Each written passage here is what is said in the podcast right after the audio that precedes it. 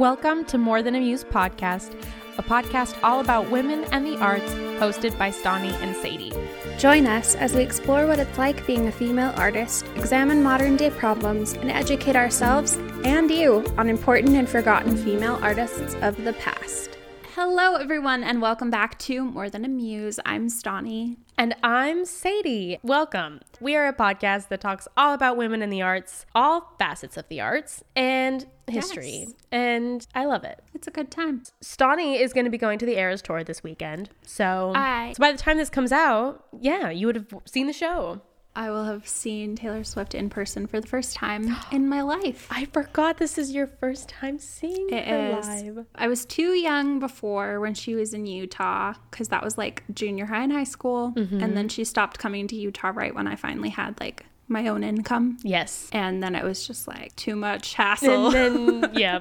But yeah, we're going to the Vegas show this weekend, night two. So I'm really excited about it. I'll have to report back. Yep. And then you, of course, have tickets, but they're for the Nashville show. Yeah, I don't so. I don't get to go until May, but I'm yeah. counting down the days. It's been everywhere. Sorry, we are also now talking about it on this podcast. If you're tired yeah. of Eras content, sorry. You're listening to the wrong podcast, probably. We will be talking about Taylor Swift every now and then. Yeah, we will. But yeah, I'm really excited. It's going to be really fun. Going to be a really late night, but yeah. worth it. I'm excited to hear the report. Well, I can just dive into my artist today, if that's okay with you. Yes, let's do it. Who are we learning about? Today, we are learning all about Rita Moreno, who is, I think, one of the very last living golden age movie actress. Ooh. I, I think so. She was born in nineteen thirty-one, so that she is... Is in her nineties. ninety-one. Mm-hmm.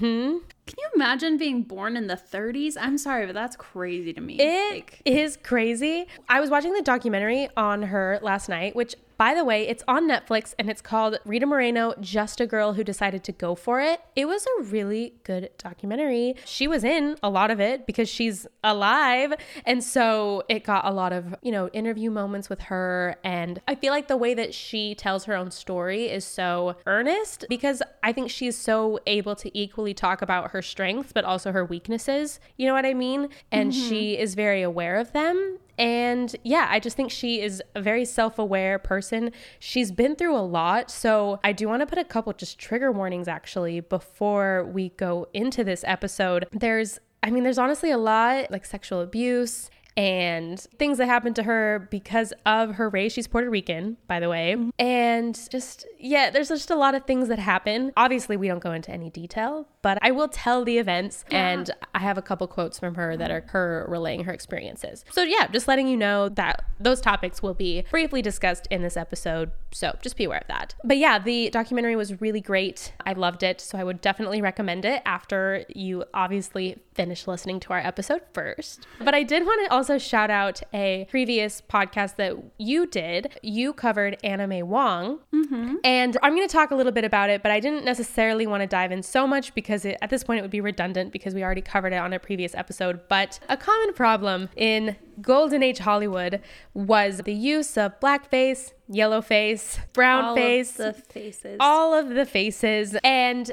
I mean Anna May Wong dealt with that a lot, or I guess dealt with not getting the roles because they were just going to yeah. white women. And Rita Moreno did as well. She was kind of casted as a lot of races because she was Puerto Rican, and so they were like, "Oh, cool, you're not completely white. Now you get to play all of the ethnic characters." I think that didn't that happen with Anna May Wong too? They had her play a Hispanic character. Yeah. Uh-huh. Even though she's Asian. Yes. Because they were just like, sure, you're not white. You're not white. Here you go. But yeah. then in the movies still, like Rita Moreno would be covered in makeup that would make mm-hmm. her look darker, make her look different colors. And so I'll talk about that and I'll talk about her take on that. And I think the documentary does a really good job at exposing that, but also I don't know, because she has a lot of self-awareness of the things that yeah. were wrong, but also kind of like what choice did she have? I know that in the Anna May Wong episode, you talked about how a lot of golden age, or maybe we did, we also talked about our Hollywood starlets episode. So mm-hmm. it was one of those two episodes that we talked about how these actresses are put on contract for one specific movie studio. And it's pretty much like they just take whatever roles that that movie studio wants them to be doing. And they're like in contract for a certain amount of films for that specific studio. And so yeah. like they're they don't really have tons of options as far as like personal choice and what roles they choose, especially when they're trying to build a career and create a name for themselves. So anyways, sucks. It sucks. It is funny that we refer to it so much as like the golden age and really idolize it and everything when there was so much crap. There was so much crap. Honestly. So she tells, I'm not going to talk about it later in the episode, so I'll tell it now, but she talks about going to a party when she's very, very young and just making her way into Hollywood. It's like she just moved to L A and she just tells the events of two men. I, I'm not going to say it because it's very explicit. It's very crude of things that they did to her. One person just verbally abused her. Another person legitimately sexually abused her. She tells a story about like going to the gardeners at the party who were just like working, and she just looks at them and says, I need to get out of here, and they drove her home. Like they immediately drove her home. And she talks about how she felt like they just they knew, you know, like she didn't yeah. say anything else. She just said, I, I want to go home, or I need to go home, and they just completely understood. And she kind of makes a joke of like, those were the first gentlemen that I met that night, because everyone else was awful, and so the gardeners yeah. were the gentlemen, when of course the gardeners That's are so like nice. Looked down on because they're, you know, the servants. Seriously though, because like I even have been hearing stuff lately about Judy Garland oh, and like mm-hmm. they just had her doped up for everything. Like yeah. yeah, she was a child star, but like she was barely there, and mm-hmm. it was just because her parents were using her for a profit. Like it's just crazy to me. Like because they hadn't figured out how to do the whole like making movies thing. Like they were just treating people however they wanted to mm-hmm. because they were making so much off of these films because it was the first time anything like that had been done. So it's just crazy. It's like definitely not actually like a golden age yeah. that we should all like look back on. True. But also I made the exact same comment to Jordan when we were watching it. The same. I'm like, oh, golden age of Hollywood. Like this is horrible. And he was like, well, like, we don't know how much of that, like, do you think that it stopped is basically what he was saying. And granted, there's been more like vocal about the Me yeah. Too mo- movement, but it's still going on. Probably and women better. Are just barely feeling comfortable to start yeah. being vocal about it. But even still, men aren't, except for Harvey Weinstein. I think that's like the only person in my mind who's like actually legitimately been canceled. But even still, like that's one person. And you know, there's so many people who oh, are definitely slimy. More. Definitely. I will say like, I think now there's more like policies and laws in place. It doesn't True. Mean they're being obeyed, but at least like the structure's there. Like, so there's like hope. There's attempt. yeah, that's yeah. true. That's true. They're trying. But yeah, I definitely don't think that there has been like necessarily like a golden age of Hollywood. Maybe that's something we're still aspiring to. Yeah, I agree. Well, to give a very brief overview of Rita, and then I will talk a little bit more about her life and everything that happened in her career. So Rita Moreno was born Rosa Dolores Alviero Marcano, December eleventh of nineteen thirty-one. She's a Puerto Rican dancer, actress, and singer, and And she's obviously noted for her work on stage and screen in careers spanning over seven decades. She is one of the last remaining stars from the golden age of Hollywood, so maybe not the last, but one of the last. Among her numerous accolades, she is one of few performers to have been awarded an Emmy, a Grammy, an Oscar, and a Tony, which is E G O T. The E G O T and the Triple Crown of Acting, with individual, competitive, Academy, Emmy, and Tony Awards. She also received the Presidential Medal of Freedom in two thousand four, which is okay. incredible. The National yeah. Medal of Arts in two thousand nine, the Screen Actors Guild Life Achievement Award in twenty nineteen, and a Peabody Award in two thousand nineteen. So just every award. Literally everything. Another thing, we were watching the documentary last night, and Jordan was like, oh, who are we watching? Who are you covering? And I was like, oh, Rita Moreno. She's the only Latina E G O T winner and one of the very first ones to hit that. That. And he was like, I've never even heard of her name before. And wow, it's almost like that's why I do this podcast, is to yeah. share the names of people that you don't just immediately recognize. Yeah. But her most popular roles included her role in Singing in the Rain and The King and I. But then her big breakout role was Anita in West Side Story, which earned her the Oscar for Best Supporting Actress, becoming the very first Latin woman to win an Academy Award. Who did we talk about that did one of the voices for The King and I? The ghost singer. Yeah. Marnie Nixon. Marnie Nixon. She was the voice overdub for the lead, not for Rita Moreno. Oh, okay. Rita Moreno was a, a supporting gotcha. role in that, but Marnie Nixon. It was Deborah Kerr. Yes, Deborah Kerr. Mm-hmm. Was it just that, or was she also in Singing in the Rain? Was she the... Marnie Nixon also was the overdub in Singing in the Rain. Wow. Rita and Moreno and Marnie Nixon just hanging out in all these films. Wow, I wonder if they knew each other. Probably. If that was not clear, we've done an episode on Marnie Nixon, who was a ghost singer for a lot of movies in Golden Age Hollywood, including Singing in the Rain and The King and I, but not for yeah. Rita Moreno, for the yeah, actual leading like, ladies. If, if Rita Moreno has won a Grammy, then obviously we know she can sing. Yes, so. And she absolutely can sing. Yes. Even in her documentary, when at the time it came out, she's like eighty-eight, which not that eighty-year-olds can't sing, but their voices are definitely older and aging, but oh, she would mm-hmm. sing a little bit here and there, and I was like, oh, she is so good. Like, it's just so love apparent that. How good she is. I just love her. Okay. That's amazing. Well, let me talk a little bit about her early life and her career. She was born in Puerto Rico to Rosa Maria, a seamstress, and Francisco Jose Paco Alviero, who was a farmer. She was actually nicknamed Rosita, and her mother was seventeen at the time of her birth. Moreno's mother moved to New York City in nineteen thirty-six, taking her daughter, but not her son.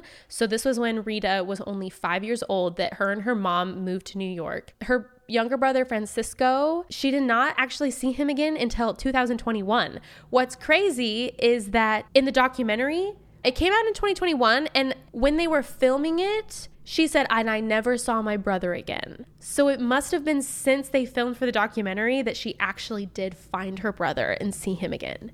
Which is holy crazy. Crap. That's a long time to go without seeing a family member, especially like yeah, almost she's not years. Poor.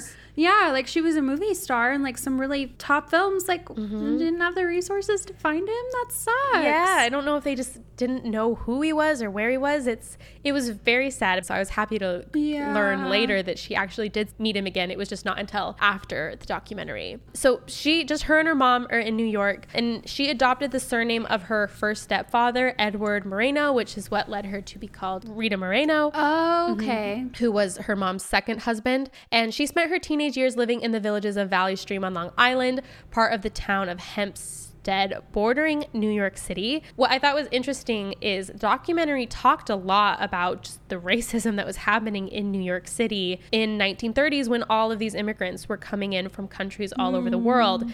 And she talked a lot about how if you would walk down certain blocks, you would be called names, you would be called really, really horrible things. And she talked a lot about what that did to her, just her self-esteem, obviously, as a young girl, but also just like immediately almost like cemented the way that she viewed herself. I don't know, like in society, I guess. But yeah, I thought it was a really interesting part of it. And honestly, it kind of reminded me of literally what West Side Story is about.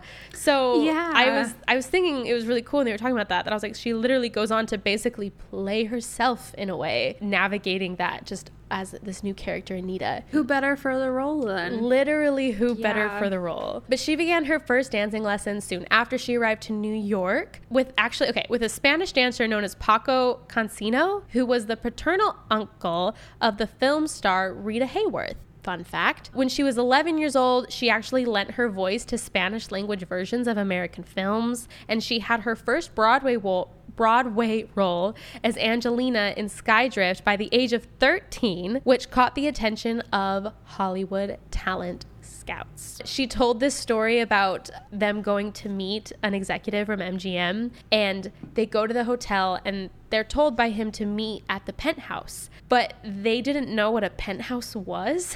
And so when they got there and they got to the elevator, they didn't Like they had no idea even what to do or how to get there. So she tells a story about her mom like goes up to the front desk woman and is like, what what is penthouse? How do I get to the penthouse? And apparently the woman said in like a very stern, condescending tone, like, go to the elevator and push P H. And then she's like, and then we got in and we shot straight up to the top of the building. And I just thought that was a very endearing story, that it really just shows that, I don't know, it's a rags to riches kind of story here where like they didn't totally. even know what a penthouse was or how to even find that in a building. That's crazy. Mm-hmm. So her film career began in the later years of the Golden Age of Hollywood. After she had this meeting with this M G M executive, her and her mother moved to L A to a cottage within walking distance of M G M. She talked about about how it had to be within walking distance because not only did they not have a car, but neither of them even knew how to drive. And I mean, she was mm-hmm. young at this point, so that was out of necessity. But she acted steadily in films throughout the nineteen fifties, usually in smaller roles. Some of these include The Toast of New Orleans in nineteen fifty. But then in nineteen fifty-two, she appeared in the musical comedy film Singing in the Rain alongside Gene Kelly and Debbie Reynolds. In the mm-hmm. film, she actually played the silent film star Zelda Zanders, and she loved this role. She loves Gene Kelly too. Like, she only said good things about him. She described having gotten the role by Gene Kelly, just quote, wanting her in the movie, and that she seemed to fit the role for him. She actually really praised him for casting her in this non-stereotypical Hispanic role, saying that he never said, oh, she's too Latina. He just thought I'd be fine for it. And she called the experience working in the film as amazing and a privilege. So I thought that was really cool, and I guess a shout out to Gene Kelly, where at the time she's only getting cast in these really, really small roles as the quote-unquote Hispanic character or, you know, ethnic character. Yeah. And that's why people wanted her. But then he was just like, oh, I think she's good for the role, so I want her in it. And it had nothing to do with the fact that she was Hispanic. And she's amazing in that role. That movie's insane. It sucks but. that, like, sometimes you have to look at it and you're like, oh, yeah, like, crediting a man, you know, for helping her with her career. But yeah. then at the same time, it's like, everybody needs someone to get them in the door. Yeah, exactly. And, and like, how wonderful is it that he was able to, like, not be, like, too prejudiced yeah. against her race at that point, to be able to allow something like that to happen so that she could, you know, go on to have the career and influence that she did have. Exactly. And just to say, like, hey, I know you're being typecasted in these roles, but that's not why I'm casting you. It's just because yeah, I think you're, you're an amazing actress and I think you'll kill this role. And like I said, yeah. she did. Because she obviously disliked most of the film work that she did during this period. She felt that the roles that were given to her were very stereotypical. These are some quotes that she has said about the roles that M G M cast her at the beginning of her career. I didn't necessarily mention all of the movies that she was in before Singing in the Rain. They're, they're all really problematic, though. I mean, they're ones that I haven't heard of, but just so many stories of like, oh, the island girl who's in love with the white man coming to visit, or so Never many like Native American movies where she's the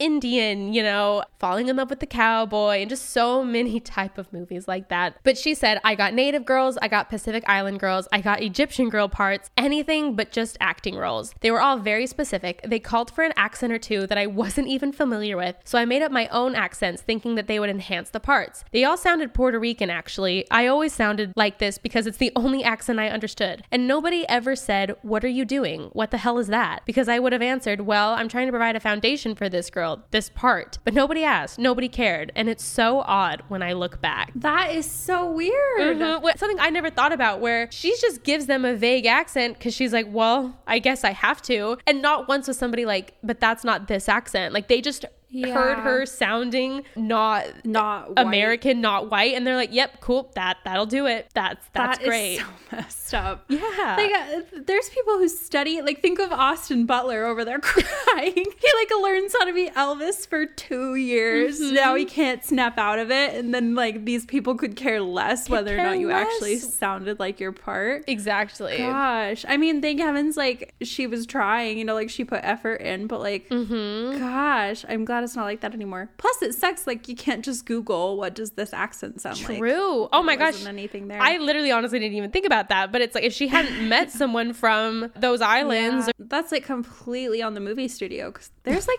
dialect coaches for that kind of thing. You can't just like tell someone like sound Egyptian, good luck. Yeah, but I guess she just put on mild Puerto Rican accent and no one said anything because no one cared, to be honest. Gosh. And that's yeah that's bad. Ugh. Yeah, that's a very good indicator of what it was like and how much sure. they actually are respecting those characters. Yeah. So this is her about having to darken her skin for film roles. She said, I rarely rarely ever saw my own color when I did movies. When I first went to M G M, I played a Cajun girl from New Orleans, so they actually used my own skin color. But as I got older and had more of a career, I kept getting darker and darker and darker. West Side Story was worse. That was like mud. It was so thick and it was so dark that our faces could streak and show our real color underneath. And I remember oh saying gosh. to a makeup man once, I don't know why I have to be this color. This is not my color.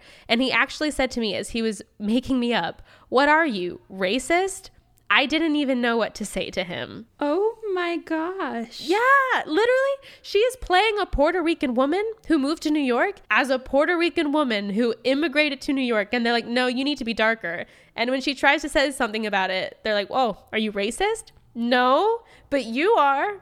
You are. That is absolutely insane. Yes. It's like she already was the race she needed to be. They didn't have to. They didn't have crap. to do it, but yeah, they did. Bit of a trigger warning for this. I'm going to talk about her sexual assault. Skip the next couple minutes if you want to. But she talked about in her documentary that her very first agent in Hollywood actually raped her. She said, the very first time I spoke about it was when I did the documentary. I mentioned it in my book, also my biography, but it's heartbreaking. By the way, I ran into this man, this agent, about five years ago in Palm Springs because it turned out he had booked me in a concert that I was going to do there. And I saw his face and I thought, oh my, it's him. And you know what he told me about being asked? He said, I'm sorry I didn't make you pregnant, because that was the whole idea. Then you would have been beholden to me forever. I was speechless. I was absolutely speechless. I just said, excuse me, and I left the room. I was dumbstruck. What do you say? There's a, a lot of is- profanities there, but she, because she's like, what do you say? She's like, you know what? I'm glad I didn't say anything, because that would have probably already opened too many doors. That is the most disgusting thing I've ever heard. Literally the most disgusting thing I think I've ever heard. So just like the abuse, you know, that yeah. she suffered over and over again as a young woman in the forties and fifties trying to navigate Hollywood. I guess fifties through sixties, I guess mainly, but that's not yeah. the point. It's sick. And it's gross just how many stories that she was telling about the way men would advance on her. And she even talked about the fact that, like, after that incident happened, she actually kept him as her agent for a long time after, because it was almost, she's like, I didn't know what to do. And yeah. and I, I mean, it was really sad. She was like, I think that I just thought so little of myself that almost it didn't, like, it was so sad. It was so devastating to hear her talk about that. And she talks about, I think, a lot in the documentary of just like the way that these things can still hurt her, even though she is now an eighty something year old woman, that she can still yeah. feel those effects from those abuse in her, you know, emotions. Oh, and there's probably so much more that like she hasn't talked about, you know, that like mm-hmm. when it's happening that consistently and that constantly for that long, like, to be honest, she probably doesn't remember all True. of the incidences of racism and sexism that she experienced. And that's what makes it even worse in a lot of ways, that it's just like she's probably only telling us like twenty percent. Well, she's probably only remembering like the, the biggest ones, but that doesn't even yeah. count just like the almost probably everyday occurrences of, you know, certain Definitely. things and constant abuse yeah. at the hands of like everyone. She told this story about, I can't remember the name of the movie, but essentially what happens is she's like a Native American girl who's in love with a cowboy, or maybe it was some island girl that was in love with the white man visiting. I don't know. Both are horrible. But she like falls off the cliff as she's like despairing over the fact that he won't be with her anymore. And when they were filming her laying in the water dead, she said that there were little jellyfishes that were right around her that were stinging her. And so she was moving because there were jellyfish stinging her. And the director yelled at her and was like, why are you moving? You're supposed to be dead. And she was like, there's jellyfish. He pretty much was like, well, shut up. Shut up and lay there and be pretty. And so oh she she did. Because that was her job. And she talked a lot about the fact that she's like, that really solidified how they viewed me, how they viewed this character. Yeah. That it didn't matter, that I was literally being stung by mini jellyfish. And I was very uncomfortable that that's not, you know, it just, it was sick. Just how many little anecdotes like that, that I was just like, what? That is so what? horrible. It is horrible. Okay, so now I want to talk about West Side Story, because despite the fact that she did have to darken her skin for this role, it was actually an amazing experience for her.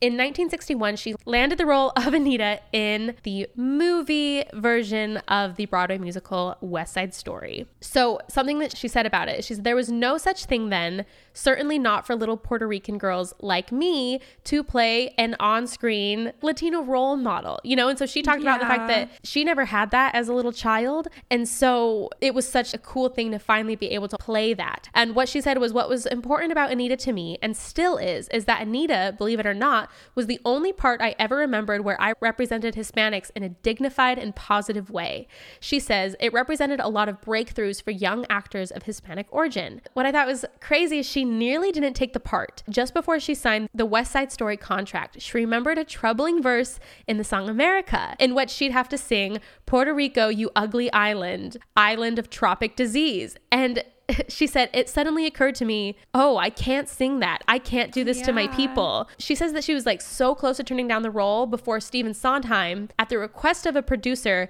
changed the lyric to Puerto Rico, my heart's devotion, let it sink back in the ocean. And then she said, and oh. that's how Stephen Sondheim saved me from turning down this magnificent role.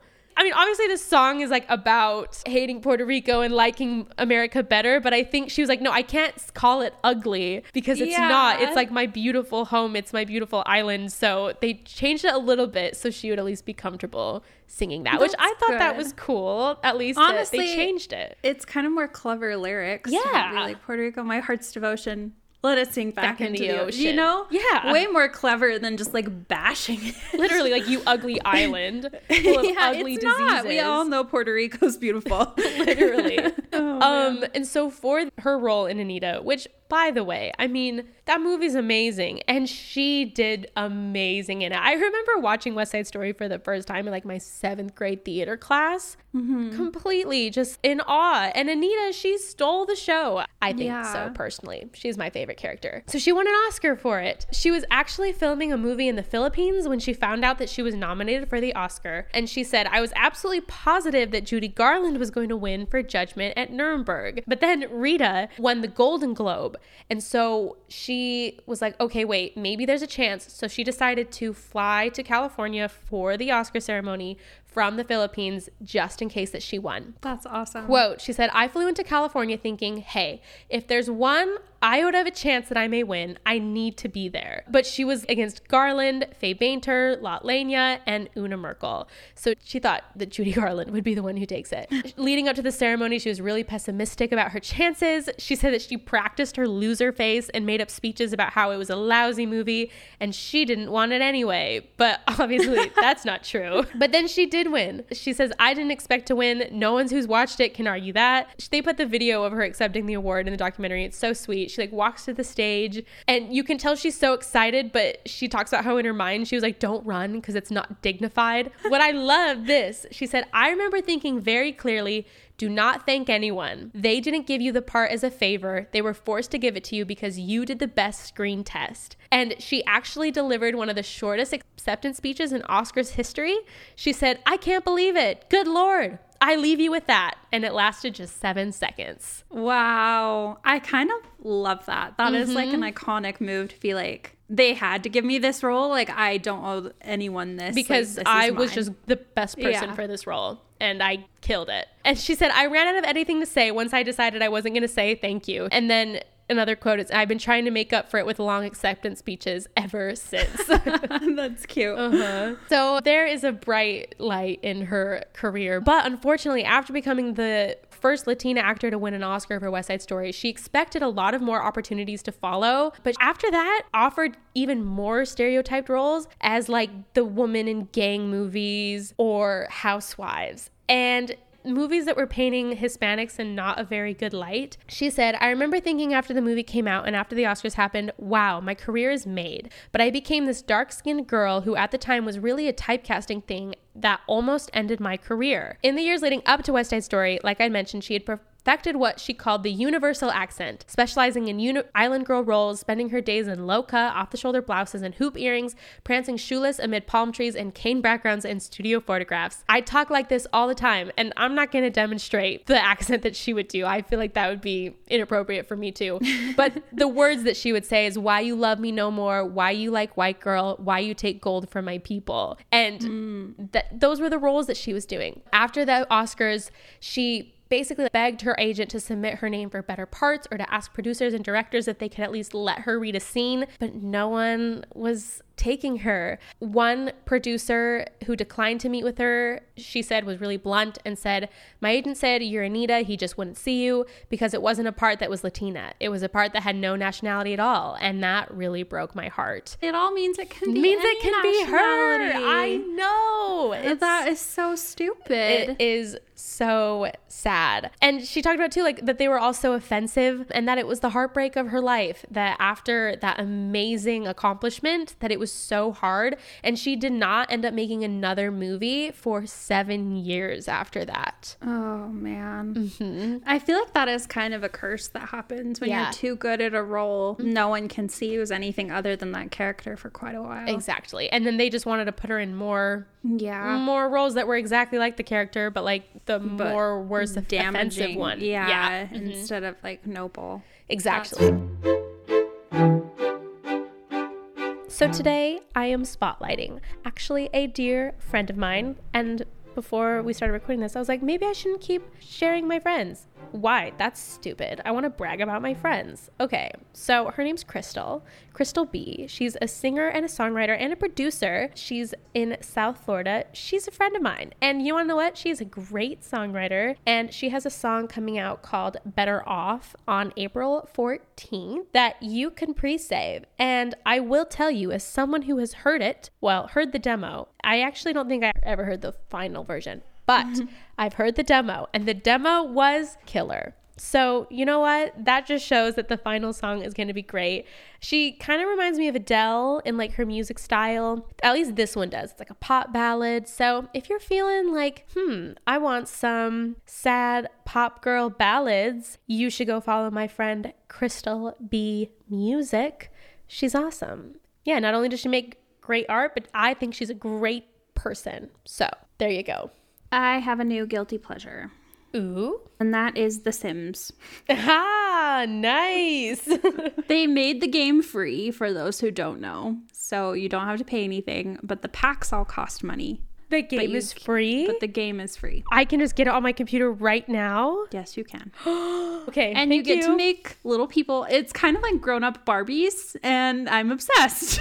Okay. Okay, this is good to know. Yeah. It is so tempting to spend money because, like, cuter furniture and clothes and everything are the packs. But I will say, like, the base game itself has plenty of stuff. Mm-hmm. And it is so fun decorating little houses and, like, making little people, like, and then they fall in love. And it's very cute. Mm-hmm. So there are some TikTokers I found who have been doing some like really cool house builds. Amazing. Yeah.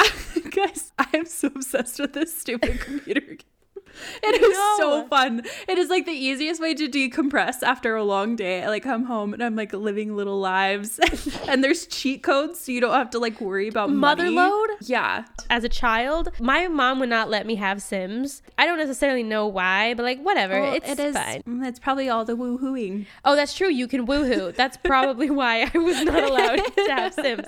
My cousin had it, but she had a no woohoo rule. Anyways, so whenever I had a sleepover with my cousin, it basically just turn into I would just sit at the computer and just want to play Sims, which I'm sure she yeah. loved. But I always got annoyed because she just wanted to build more houses, and I was like, oh. no, I want to live the lives of these yeah. characters. So I, I can thoroughly finally live out both. my yeah yeah and planning out their outfits for every occasion. Amazing. Even better. Like I said, grown-up Barbies. Yeah. Anyway, but they have these two. So they're twins. Their names are Karen and Connie, both with C's. Mm-hmm. So it's C A R Y N and Connie, C O N N I E. They have a YouTube channel too. And I think they play other games, but like, I'm just watching The Sims content. But they've yeah. done some fun stuff where they like rolled the dice and then made all of the rooms the same size. They did like a three by three house. And they, like, share little tricks for different ways that you can, like, place stuff in mm. areas. And then the ones that are, that they build, they actually make available in the gallery. So you can download the houses that they made. And then wow. you don't have to spend forever trying to figure it out yourself. Because it is a little tricky. That is my problem, is I, yeah. it just takes so long. And I get bored, if I'm yep. being honest. So they use a lot of packs, but they do have a few that are just base game only ones, mm-hmm. and those are the ones that I've downloaded. I have used two of their houses. Nice. And they're great. I just think it's fun. It's like a little interior design. I love this so much. It's just really enjoyable. I feel like a grown-up kid, and it yeah. makes me so happy. I highly recommend if you didn't know or if you've never played, mm-hmm. go download it. Time to get Sims. And play. Yeah.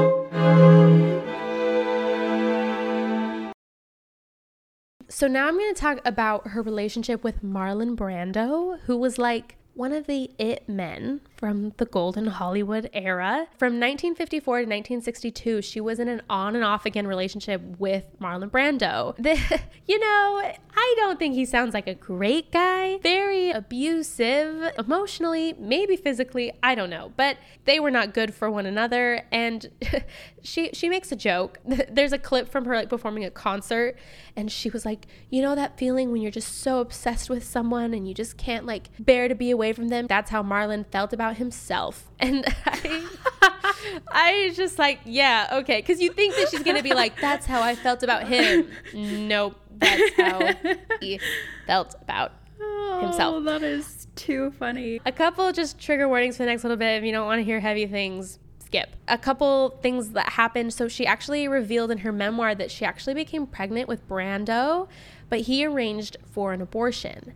But the abortion was botched. And when she went home, she was bleeding. And she bled as the fetus died inside her. And she had to be rushed to the hospital to have it surgically removed. And then soon after that, Brando fell in love with his co-star from Mutiny on the Bounty, but yet would still like return to her on and off.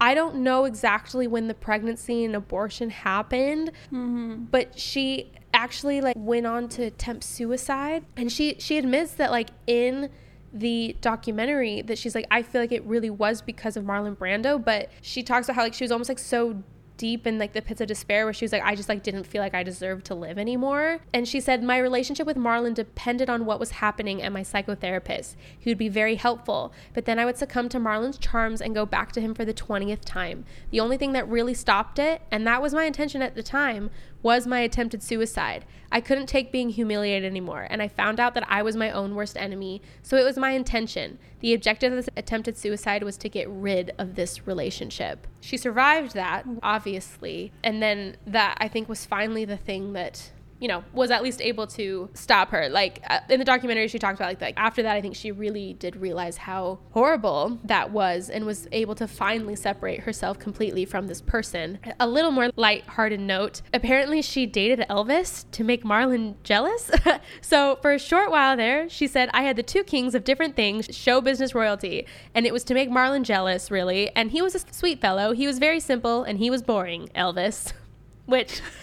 This is a Elvis hate podcast, so yes, we are just fine with that. We do not like Elvis. Call him boring all you want. Mm-hmm. Oh, I meant to read this earlier too, but she said, I saw Marlon Brando as a person who was very strong. I had a very warped and twisted notion of what a real man was like. To me, that was Marlon. He was it. He was the king of movies and the king of everything. A story that I loved hearing was after their relationship ended in nineteen sixty-two. In nineteen sixty-eight, they were actually, they co-starred in a movie together. Oh, that would suck. Yeah. The night of the following day. But she said that there's a moment where the woman character is confronting the man, I think, about the fact that he's like out with other women. She talks about how like in that moment that she was filming, she like lost it and was screaming yeah. at him. And I think she like said something like just snapped in her. But that... they kept filming it, and that that ended up being in the movie. And so she was like, I felt like in my way that was like my revenge on him, that like yes. I got to just snap on him like that, and then they kept it in the movie. It would be so hard not to. Mm-hmm. Like, you're standing in front of someone who's betrayed you, that you trusted, and then someone's saying, here, tell them exactly how you feel, and it lines up perfectly. Like, how could you not? How could you not? That was probably, like, a really great moment of, like, closure, too. Yes. That is, like, he couldn't get mad at her for being honest either, because, like, oh, it was just for the role. I'm just really good at acting. Exactly. Like, it's almost like the perfect circumstance for her yeah. to, like, get out what she obviously needed to get out. I'm a little jealous of that. wish we could all have that moment. I mean, I'm like, personally, I mean, I just like released a whole E P of things, but oh, like I didn't have that deniability and I never got to say it to their face. So yeah, guess it's not as sweet. Anyways, so in nineteen sixty-five, she actually met her husband, who's a cardiologist named Leonard Gordon, who became her manager actually after he retired from medicine. They actually remained together until his death in two thousand ten. And they had one daughter together named Fernanda Gordon Fisher and two grandsons. To be honest, I don't think they had like a, when I first was like, oh my gosh, they met and they were married till he died. I don't think they actually had the greatest relationship. She says so herself, that she no- wasn't necessarily as happy with him, but that she says she, she, you know, she did love him, but that she had, cons- she considered leaving him many times, but never did, to avoid breaking up her family. But she did get married the late sixties. But in the seventies, from nineteen seventy-one to nineteen seventy-seven, she was a main cast member on the P B S children's series, The Electric Company. She actually screamed the show's opening line, "Hey, you guys," which I know that catchphrase. I didn't know where it was from, and I didn't know she said it. So same. There's, that's cool. That's where that comes from. Her, but her roles on the show included Millie the Helper, the naughty little girl Pandora, and Otto, a very short-tempered director. Morgan Freeman was also on that show with her. I did not know that, but I was very pleased to learn that. And in the documentary, they had little scenes of them acting together in it, and it was very cute. Was he young? You saw a younger Morgan Freeman? Yeah, he was definitely young. That weirds me out. In my head, he's just eternally an old man. Yeah. I know what you mean. Yeah. There's like some actresses or actors like that that I'm like, no, you've always looked like that. But yeah. Anyways, and it was actually through The Electric Company that she won her Grammy. They got a Grammy for Best Children's Album. Cool. So that's where her Grammy comes from. In theater, she starred as the character Googie G- Gomez in the nineteen seventy-five musical The Ritz, and that earned her the Tony for Best Featured Actress in a Musical, which is really cool. And she actually reprised the role in the next year for the film version of it, which got her a BAFTA Award for Best Actress nomination. She really has just gotten everything. Gotten huh? everything. What I thought was crazy is her first Emmy Award comes from her appearance on The Muppet Show, and And that earned her Love the that. Emmy Award for Outstanding Individual Performance in a Variety or Music Program. So best, best way to win an Emmy. Best way. And she talks about how like amazing of an experience actually that was to be it, on the actually. Muppet Show. I like, I have heard nothing bad about mm-hmm. the Muppet Show, and that makes me so happy, right? Because there are so many ways that it could have gone wrong, right?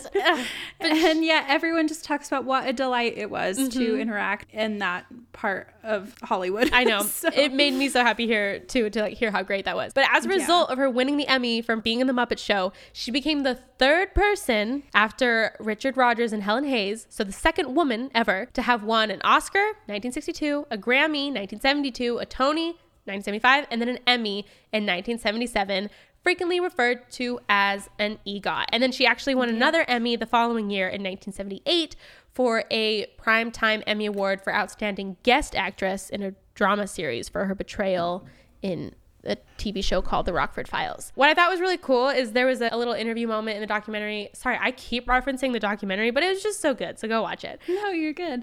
With Whoopi Goldberg. And she talked about the fact that she was like, no one was calling it an EGOT at the time. We were all just working, and we were just working so much. And then eventually, like years later, they were like, oh wait, that was really cool that you managed to get all of these awards. And then that's when they called it an EGOT. So it's not like when she finally won the Emmy, she was like, I finally did it, I have the Emmy. It, it's just, you know, it was something that happened because yeah. she was just so busy. But she just kept working throughout the eighties and the nineties. In nineteen ninety-three, she was invited to perform at President Bill Clinton's inauguration, and later that month was asked to perform at the White House. In two thousand, she released an album of songs, and then as of, I think the last season came out in twenty nineteen, but she plays the matriarch of a Cuban-American family in a Netflix sitcom called One Day at a Time. I think I watched that. Yeah, uh-huh, which is a remake from the nineteen seventy-five to eighty-four sitcom. The first season premiered in January of twenty seventeen, and there's now three yeah. seasons of it. So I thought that was it cool was that cute. Literally she's still working. In two thousand twenty-one, she starred in the newest adaptation of West Side Story. She actually plays a newly created character called Valentina, which I thought was really cool. The film was released on December tenth of two thousand twenty-one, and Justin Chang of N P R wrote, sixty years later, Moreno is an executive producer on Spielberg's West Side Story. She also gives a poignant performance in the new role of Valentina, the widow of Doc, the drugstore owner. By her presence, Moreno teaches us how to approach this movie as both an affectionate tribute and a gentle corrective, which I thought was a really cool. That's perfect. I'm glad they had her as a producer as well. Like, make sure that it yeah. maintained the integrity it deserved. Absolutely. And then, of course, her documentary came out in two thousand twenty-one, which actually was produced by Lin-Manuel Miranda, which I thought was really cool. And it premiered at the Sundance Film Festival. And then, okay, she has two roles coming out this year in two thousand twenty-three. I know one of them because I've seen the previews everywhere.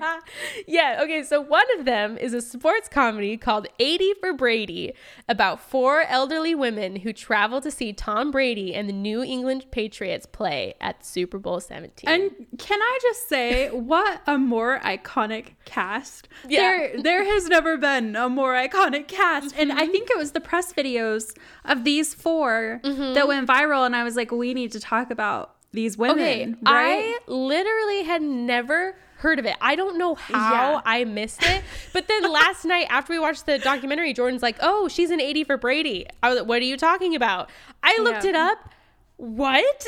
I, it has I need Jane Fonda, uh-huh. Jane Fonda, Rita Moreno, Sally Field, and Lily Tomlin. Yeah. And it's based on a true story. I didn't know that. Yes. And they have Tom Brady in it. Like, good for him. He needs something to do.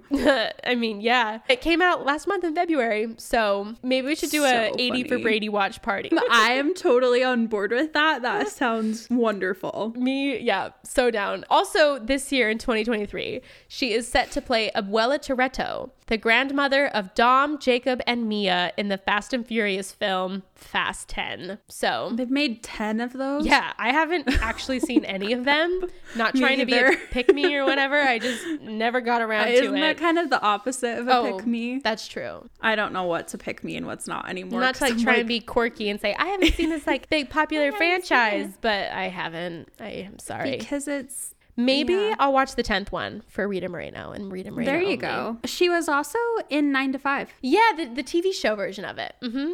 Oh, okay. Yeah, that's not the movie, but the T V show. So yeah, I did not even mention all of the things that she's done. I just, at a certain point, I was just going to be listing this, all yeah, these fair. things. And granted, a lot of the T V shows and things I hadn't necessarily heard of, but like what was cool is she talked about how, wait, let me remember the T V show. Oh yeah. Like in the late nineties, she got a star on the Hollywood Walk of Fame. And she was like, oh, I really hope this revitalizes my career. And then it did. She got this reoccurring role in this T V show called Oz, is like a nun in a prison, I think, who like works okay. with the prison mates. Anyways, I had personally never seen Oz, but popular T V show that happened from nineteen ninety-seven to two thousand three.